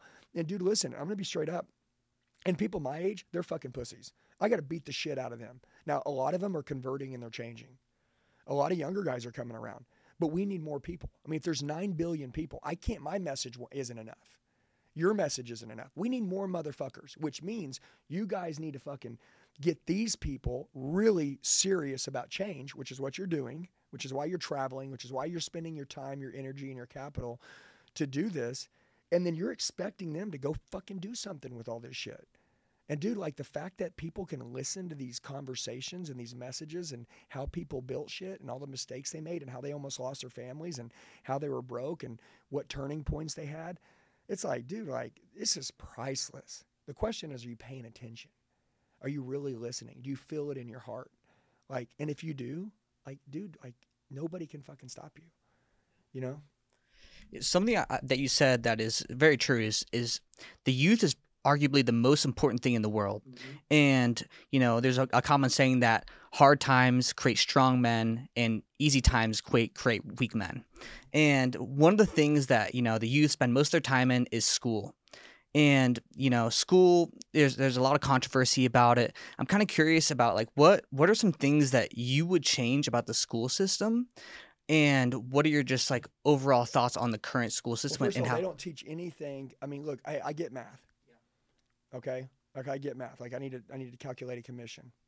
I need to figure out a payment in my head. I need to do something. I, I mean, I get math. I think math's super important, right? But dude, but like a lot of the shit that we're teaching people is like useless information. Like honestly, like it's like we should be teaching people their whole fucking time how to hold their standard, and how to keep core values, how to be a good person, how to love other people. I mean, we should be teaching people to work out, exercise. You know, we should be we should be building soldiers like men and women. We should be building soldiers that actually like keep their word, that don't we should have classes on like don't lie. Like don't be a fraud. You know what I mean? Like be who you fucking are. And by the way, you're a male and you're a female. Like like we're not like we're not gonna play any fucking games, right? like, like yeah. I was on stage the other day with Brad Lea, right? Yeah. And we walk out. There it was in a well, there's about eight thousand people, right? And Brad's funny as fuck, right? Because he's always cracking jokes. He goes, Y'all remember back in the good old days when only the men had balls? And that was how we started out, right? Back in your day, you know, you had Wonder Woman, and now, you know, in our generation, you have to wonder if it is a woman. So, yeah. and, and, and, and hey, and the fact that, the fact that, like, we're saying this, there'll be people that are like, oh man, that's some bullshit. Listen, dude, I'm telling you when I say this, okay? And I'm not being weird and I don't judge anybody, okay? And I'm lost and I'm a weird I'm a weird person. I'm broken. I've got all these issues. But like, dude, like there's some shit going on, man, that's like really fucking some, some shit up, okay?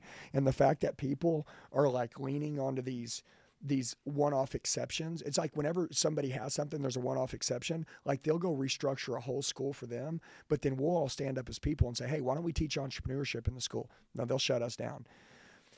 It just clearly states that. Listen, to me, I think you know, I think I get people have to go to school, but I'm going to tell you this: like my kids, they're not going to school. My kids, they're they're homeschooled. Okay, my I, I have a military 18 year old or, or 18 year veteran that teaches all three of my kids. She spends two hours a day. So let's say there's three kids, two hours with you, two hours with you, and two hours with you. Two hours with each one of you. Okay. And she talks about Christianity. Okay. And, and by the way, while I'm training you and I'm not him, he's reading. Okay. So they're learning entrepreneurship, they're learning Christianity, and then they're learning school and we teach them the topics that they need to understand. We have to follow them a little bit of a curriculum on some things to pass. But dude, I'm telling you, man, like like it's just like I don't believe in it, dude. And I don't think anybody needs it. And I get it. Like, hey, basically parents go to school, they go to work, I mean, who's gonna babysit their kids while they're at work? So they put them in school. And then school is a crock of crap. And they go there and they learn a bunch of shit from a bunch of other negative kids that literally like aren't teaching them shit. They're becoming worse when we send them to school. They would stay better if they stayed home. But at the end of the day, like I can't control that you know, people don't homeschool their parents or something. So what I think about school, I just I think that honestly just not even worth talking about because it's just it's just full of shit. Yeah, I mean, one of my biggest grievances is I went to college and one of the classes I took was an entrepreneurship class, and I asked the teacher, "Hey, so like, what businesses have you done in the past? Like, what have you created?" And he's never started a business before. And that following semester, I dropped out of college, and I was just like, "That's one of my biggest grievances is is that." And one of the reasons we created the School of Hard Knocks is because I really feel like the best form of education that you can get is if you want to learn real estate, ask the guy that has a, a hundred units, a thousand units. Ask the people, ask ask the person who's done it, but not at an average level, at an exceptional level. And that's one of the biggest reasons why we d- decided to Yeah, create the, the school hard. nothing. So somebody at an exceptional level is not going to go in and teach school. Listen, dude, like you got to pay people a lot of money, and then all of a sudden, guess what happened? The people will be getting a lot of value, and then the kids will come out fucking badasses. But we just we don't pay nobody no money, so we just hire.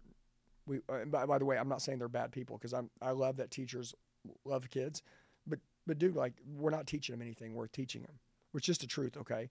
Or we need to keep 20% of it in, take 80% of out, repl- replace 80%. And that's why, like, dude, we're, we're the educators now. Like, we got to educate everybody. Two things I always ask people. Number one, what did you build and how did you build it? And if you can't tell me what you built, so if you came to work for me and you're like, hey, man, I want to run your media department, I want to run this, I'm just going to give an example, right? And, you're, and, and you know, you got some fucking resume. And I'm like, all right, what'd you build? And you're like, well, I worked here. No, motherfucker, what did you build? Tell me what you built. Okay, you guys built the, the School of Hard Knocks podcast. Okay, cool. Tell me about that. See, that's building something. Okay, number two, how did you build it? Like, because if you can't tell me how you built it, you're fucking guessing. And I don't, I don't let people guess on my money. Now, I'm not saying that you can't be around here if I know that you're a guesser, because I'm going to invest in you. But I'm damn sure not going to put you in a key position. We're in a world full of people right now that are going around telling people who they are, what they're fucking doing. They're a bunch of frauds, and they ain't built nothing. Okay, they ain't built nothing, nothing, and they don't know how they built it. And they didn't build anything anyways. What I love about Andy Frisella, he always goes, dude, listen to me. Show me their brick and mortar buildings. Show me their fucking team. Show me their people. Show me that they have something for real. Show me that that shit on social media is fucking paid for in cash. Show me that they really have it, but they won't because they're fake. And it's so easy to be tricked. But guess what? It's getting harder to trick people now because people are getting a little bit smarter. Okay, people used to be able to go on there, throw a couple emojis on a fucking edited reel, and then all of a sudden you get some views. Now, people are knowing there's this uh, there's this code now that I believe this fucking it's like a like a like a fucking underground fucking code where all the top influencers know who's fucking real and know who's not.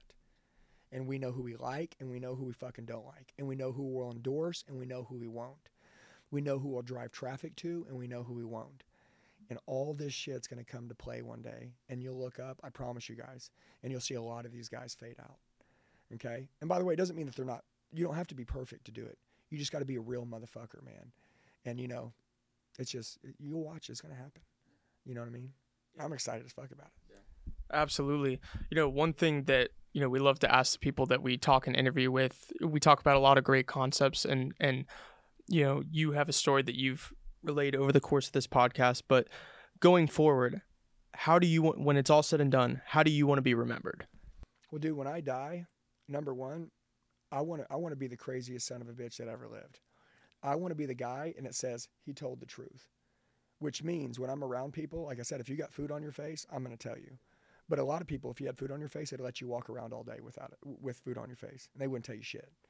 They don't care. They don't want to be weird. I don't want to walk around on eggshells around people. I want to tell people the truth, but I want you to know. And I always ask people, right? I always ask permission to be direct. So I'm like, hey, is, can I be direct with you? Okay, cool. Like because I love you and love don't lie, so I want to tell you the truth. And then I'll like go into that. Does that make sense? So I ask for permission and I wear my heart on my sleeve and my intentions are good. But dude, I, I want to be remembered, man. Y'all remember Greg Plitt? If you guys ever know who Greg Plitt is? Okay. You guys need to write that down. Greg Plitt. P L I T T. Greg Plitt, you guys would have known him. Matter of fact, you would have fucking looked up to him. And you will when you look him up. He was a badass. He was a fucking savage. He was coming up in the gym space back before websites were really a big deal, and he's making like three million a month on on websites, like on fitness.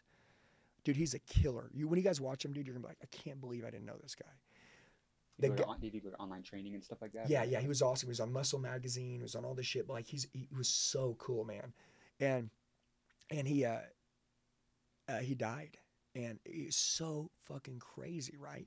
I'm watching him, and I'm like, dude, I want to I want to be this guy. Like this guy's the shit. And he finally starts getting traction in the world. He starts killing it. His last video he ever made, the last video. He goes, one day you're gonna realize you don't have the fucking time you think you have. One day you're gonna realize that this is your fucking last day. And you're not gonna think it is. And it is. And he goes, and I'm gonna work every fucking day. And I've been doing this like like it's my last day. Like it's my last breath. Like it's all I've got. I'm gonna treat it like it's my first day that I got to live and my last day. And I'm gonna give it all I got. And, and when I watched that, I remember watching that reel. This is so crazy. I'm watching this. I'm watching this uh, this video. And the next day, Nike sponsored him, and he they wanted him to outrun a train. That was the video. That was like it was like Nike, and it was a picture of Greg Plitt running past a train and then crossing the tracks. Does that make sense? Because like he outran it, and he fucking ran down, and when he was crossing, he fucking tripped. Swear to God, and it fucking ran him over. Mm. Oh my god. Yeah. And dude, his last video was him saying, You don't get to live forever. So you better wake the fuck up. I just live in that deal. So my point is that when you say like, how do you want people to be remembered? You guys need to watch a couple of his videos. You guys are gonna be like, dude, this guy's a legend, you know? And and so my point is, is that like, you know, you guys are inspiring people to do different stuff. Like, what do people want to look like? What do people want to act like? How do people want to behave? Do people need the truth? Dude, you guys need to spend all of your money getting the message out to the world. And if you spend all of your money getting the message out to the world and getting in front of people and doing the right things and recreating yourself and building yourself to be greater, what's going to happen is that you guys are going to go somewhere very far and you're going to be re- rewarded so much. What will it be? Have no clue. But I know it's going to be huge, bigger than you can comprehend. But one of you may not make it one of you, and I don't mean like make it physically, like like in like business, but something could fucking happen. Okay, guys, I've had death threats on me. I've had people want to come kill me. I was talking to Andy Frisella. He had somebody try to take him out. Like, dude, like you don't understand when you guys start doing what's right, like shit's gonna happen, and like that's why you got to be ready. Like people don't think like that. They're like, what do you mean? Like you don't have to be a bad person. You can be doing the right thing, and people want to take you out. You know what I'm saying? Like you guys got to know this you guys got to give it all the fuck that you got right now. Okay? And so, how do I want to be remembered? Well, I just want to be the craziest son of a bitch that refused to conform, that could refuse to settle, and I want to be remembered for who I am now, not for who I used to be. But I used to be a piece of shit. I used to not care. I used to be unloyal, and I'm not that way anymore. And now I live by these codes. It's like once you learn, okay, stove's fucking hot. I'm out. This is how I'm rolling until I die. And I just want as many people as we can to live this way because this is the good life and it feels good to sleep at night and know you're doing the right thing. And also, dude, it feels good because right now it's easy to fucking win. You guys can win. Everybody's asleep. Nobody's fucking paying attention. I think it's going to get competitive again in a couple years. And I'm fucking ready for that. And I always train to get ready to take that motherfucker out. In my mind, I have enemies. Okay? They're not real enemies. I've made these up because I'm always thinking about somebody coming taking me out. So you guys need to create some enemies right here. Who would take you guys out? Who are you after? Because to me, that's important, man. Everybody's not your friends. Don't fucking believe that shit. If you're going to go do anything great, you're going to have people that are going to hate you. Okay? So I love the hate. They're algorithm feeders, feeders, but some of them are real.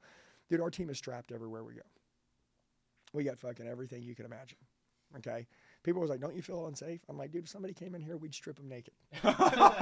Okay, I promise you, we're we're totally ready, man. If you see my team on any day, I mean, they're totally ready, and we're I- I'll, I'll put this out there for those watching. It's just like, hey, I, I will say something that just impressed us right off the bat. It's like walk, like walk, like walking, like got people working out outside. Got everybody's greet you when you walk in the door. I mean, this is just a oh, And, and I'll say this one more time: is we've interviewed a thousand people. Like the facility and the culture that you know you guys have built, just from how sharp the people are, it's, it's super impressive. Like I mean that seriously. cool. And hey, most of the guys aren't even here today. You know what I'm saying? I mean, so like just being in here, like you can tell, like this is home. This is real. You know what I mean?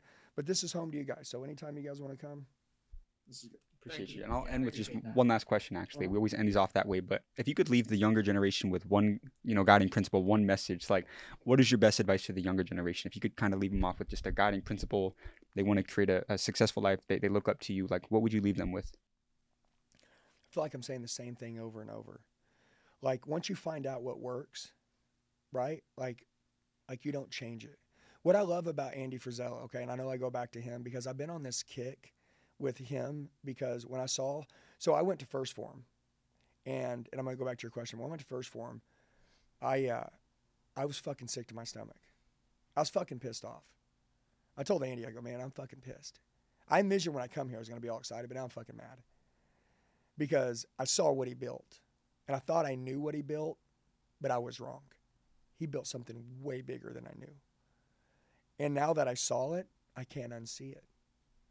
So like I told him, I'm like, dude, I'm never gonna be the same again now. And I have to live by that. I have to have that. So Andy told me the key how I built all this. I'm gonna tell you what he told me. And it reassured me that what I'm doing is right. And that's why that's the advice I'll give. Because one of the people that I highly look up to told me that that's what he's doing and that's how he got. He goes, I'm not that fucking smart. Facts. Andy goes, I'm not that smart but you don't want it more than me. I'm I'm not the best at what I do. Okay, I am pretty good, but I'm not the best. There's probably somebody better. But I'm so fucking good about being consistent and doing the same mundane shit every fucking day and doing it like it's the last day I get to do it and the first day I get to do it and the first day I launch my business and I'm so fucking happy to do it that that's why my shit grows because most people they think that it's another strategy it's another plan it's another blueprint it's another deal it's another piece of technology which you know it might be something along the way that could be sprinkled on or added but it's doing the fucking hard work that people get sick of doing. You guys start doing this and all of a sudden you're like i don't want to do this no more. I want to do something else. Sorry. This is how this bitch got built. You have to keep fucking doing it. Okay? We we made this company by picking up the phone, making calls and taking and taking calls and working all day long. And the minute somebody thinks that we're not going to pick up the phone, call or make calls, take calls, work all fucking day long, they are out. Because that's how this company was built. Nobody's going to come in here and give me another way to do it because that is what we do. That is how we built what we built. Andy Frisella did it for 25 fucking years. And that's how he has something that everybody in the world ha- wants because he fucking did what no one else will do. So I'm like, I'm not going to slow down. I'm going to get crazier. I'm going to go harder. I'm going to do more. I'm going to fucking go insane. I'm going to be ahead of this. I'm going to play chess with everything. I would just tell everybody, with that being said, that whatever you're going to do, become the fucking greatest and the best at it and understand that I call it mundane, which means doing the same thing over and over again. People get bored. You get fucking bored, you get beat. Enjoy doing the shit that other people don't like to do and get really fucking good at it. Never be too good to pick up pick up a piece of trash. Never be, be too good to, to fucking wipe the toilet seat off if you fucking piss on it. Never be too good to do this little shit. Because if you can't do this little fucking shit, you will never do the big fucking shit. It can't happen. The world won't give it to you because you don't fucking deserve it. And I'm going to go to Tim Grover for a minute and I'm done. Tim Grover says winning doesn't recognize you, and that's why you're not winning because winning is like a spirit and it floats around here and it and it's like a human and it watches motherfuckers and it sees whether you really want it. It sees whether you're really doing what you told all these people that you were doing on these podcasts if you're really fucking doing it. And if you're not doing it, it will leave. You've turned it off and it won't return. And it may come visit you in a couple years to check back in on you. But dude, if you want to win, that winning, that spirit is watching you every fucking second. So, make sure that every second hour of every second of the day, every hour, no matter who's watching you or not, you know what you're fucking doing. You know whether you're doing what's right or not. You know. You know if you're really being an example to your team. You know when you told your team not to do that, that you shouldn't be doing it fucking either. And what I've learned is most people tell people what not to do, and then they go and do the same fucking shit because at some point they did do the work and they're not doing it anymore. And they're living off that old win trying to coach today. No fucking way. I want people doing it right now. And Andy Frisella, he's an owner, but he's still doing the work right now. And he's still grinding right now. And everything that he does, he still loves it. Nothing's mundane. He still enjoys every fucking bit of it. And he takes pride in everything that he does. And every person that's in his company, he wants to change their life, their life, and see them do better. And he's very direct with them, but also he loves his people. He hates betrayal and he loves studying. He loves getting better and he loves fitness. Okay, three point fucking oh. Andy Elliott 3.0, Elliott Army 3.0, new fucking standards, new law of the land, new way that we live, new way that we believe. Like, guys, just all raise your standards. What would I tell people? Like, dude, like, whatever you're gonna fucking do, be the fucking best at it. Do whatever studying you need to be the best at it. Get your fuck ass in, in the gym, become a savage, keep the best mindset ever, be good to people, keep your fucking word, don't overcommit. Go through a season of saying no. If you don't want to do something, say no. People ask me all the time, "Hey man, I'm coming in town." I'm like, "Dude, I can't I can't talk. What the fuck you talking about?" Like they're like, "Let's go to lunch." Fuck you talking about? I don't want to go to lunch with you. I I love you. Thank you. I appreciate you, but take someone else to lunch. Dude, because I don't want to go to lunch with you. I'm not being a dick either. Like, dude, I got so much fucking shit to do and it's all planned. It's all purposeful. It's all ready. I'm going to fucking war. And if I plan on going to war and I'm not a fraud and I'm telling you the truth, then I can't go to fucking lunch with you. That's what I would tell them son of a bitches. That basically, if you wanted to kill it and you want to dominate everybody, look, dude, people ain't going to keep doing this. People are going to fall off. Most of the people that are competing with you right now and anything that you're doing, in two years, they're going to fucking quit. Okay. So, how bad do you want it? Okay. So, the gym has to be a cornerstone of your life. God has to be a cornerstone of your life. If you want to make it and if you want to go big, God can do things that human beings can't do. So be close to God. Make sure that you're staying around the right people. Don't let negative people get around you. If you have a plan and you want to go somewhere, if if you if somebody says, "Hey, let's go do this," if they're not involved in that plan and you don't see them being a part of that plan, say no. Go through a season of saying no so you can say yes to the right shit. Because when you start to build any kind of coolness about you, everybody wants to take up your time. Everybody wants to do everything to you. And what happens is that you feel like a dick because you can't do it, but you need to understand this. You're doing a disservice to the people that are counting on you to keep the, the mission going forward by stopping and talking to everybody along the way you i mean so i'm to tell you what i do. And by the way listen like i had to do this. I would go to an event and there would be like five or six hundred people afterwards that want to talk to you. And i'm like fuck i got to talk to these people. Like i got to say hi to them i got to take a picture with them and i did it but what i learned is it's impossible. You can't do it. And it, it makes me mad. So my team had to start just fucking throwing me out of there because it breaks my heart because i can't because i want to. But that's why i create training events that's why I have people come out. Like we set up stuff for that. I can't because like dude, like you just can't do it. So my point is, is that my team basically helps protect me. Does that make sense? Um, and because because what I want to do is go talk to every one of them. I want to hear their story. I want to hear that change. I want to see what I got to do. And I want to do all this. And it fucking takes two days. Like it can't happen. And that's what was happening. My wife's like, dude, we can't be here for 24 hours. Like you have to get out of here. So I would just tell everybody go through a season of saying no. Surround yourself with some good buddies. Okay. Tell yourself the truth. I was just telling him, I'm going to call him out. You better get a fucking six pack and get in shape. Yes. We're calling him out on this podcast. You hear me? Yes. Yeah, we're calling him out. We're calling him out because that's the goal. The goal is you guys need to hold each other to this high standard, and that's what good friends do. And by the way, when he is that way, which he'll be soon, he'll be so fucking happy, man. He'll be like you. He'll be like you dicks you let me run like this for fucking too long, assholes. You know what I mean? But it'll take it'll take a hundred days for him to get to this new mind. But then, dude, he'll be like, "What the fuck? I can't believe this shit," and and you'll all understand and know. But I would just tell everybody, do the work that no one else will do. Make sure that like literally you stay in love with this. And by the way, most people will quit somewhere along the way. So continue to out self develop them, continue to outwork them. And and then I want to say this, have the courage to walk away from something that honestly you don't want to do. Don't be doing something that you don't want to do for money if you really fucking hate it. Go find something, restart kind of like how I did, and then become really good at it. Okay, what's the worst thing that can happen?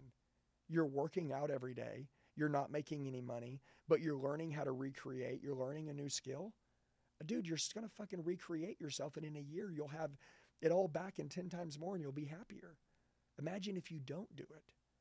Like, dude, Brad Lea, and I'll, I'll go to this real quick, but he was broke and he was he was homeless and he was sleeping on the beach, and uh, when he was starting his Lightspeed program, and I go, Brad, what was it like being homeless? He goes, it wasn't that bad. He goes, dude, you take showers on the beach, sleep with girls, and party on the. Because he wasn't that really wasn't that bad. He goes, I'm gonna be honest with you. That's why I say like it's really not that bad being broke. What's being bad is not being who you want, who who who, you don't want to be. So if you're not who you don't want to, if you don't, if you're like, if I want to be this person, but I'm that person, fuck money. Like say bye to that life and go go build a new life. And I think you guys need to tell people that like it's okay to fucking just start over. But where do you start? You start in the gym. You start self developing. You start getting yourself out there. You start learning how to sell. You start learning how to be a leader. And if you're broke, it's all on fucking YouTube. Watch all shit until you throw up. And then that's it. And then, dude, in a year, you'll look up and you won't even remember any of that happened. And, but thank God you had the courage to change because if you didn't, well, dude, like, you're, I mean, imagine living the same life 75 fucking years. Like, dude, my wife, she, she'll tell you, She's like, since my husband was 39, I married one man. From when from when I was 24 and I married my wife to 39, she married one man, which was me. This same person. At 39, when she pissed me off, every day she's married a new man again, every motherfucking day since she pissed me off. Every day she's like, You son of a bitch, man. You're crazy every day. I want to tell you this. Like, could you imagine marrying the same person? They never fucking changed.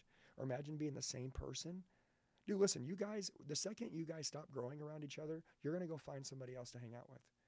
So you guys got to keep doing that. And so I just want to tell anybody out there if they want to get what they want, like go into a self development journey, go physical, mental business, and you'll kill it. And then before too long, which is totally crazy, people will be asking you how you did it. And then you'll be given, you'll be a coach. Which really, at the end of the day, I think the end game needs to be everybody to fuck up their industries and go kill it and be, get really good and do what it is that they said they were going to do so they can be a, prove, a proven person to go do it. And then let's go coach some other people to do it. You know what I mean? Like do it, go make some money and go be a coach. I think we're in an era we need more coaches, but we don't need, we need real fucking coaches, which means you do have to do it first. You know what I'm saying? And that's it. Beautiful podcast. Seriously. Well, guys, that's a wrap on today's episode. Be sure to like and subscribe for amazing content coming soon. Andy, thank you so much for having us out to the place. And where can everybody find you at? Yeah, so if you just go on Instagram, check me out, official Andy Elliott. It's easy. Or you can go to YouTube, Andy Elliott. I mean, we got a channel. We're about like 500,000 subscribers on YouTube. You know, it takes a minute to build that channel up. Um, but, you know, Instagram, official Andy Elliott. I mean, if you want to just fucking see some crazy shit, you know, like come check us out. But we have a coaching program. But at the end of the day, whether you spend a dollar with us or not, the cool thing about social media is you can see how people are living, see what they're doing, what they got going on like, dude, just dive into it. Check it out, man. I promise you'll be inspired to go build you a better life.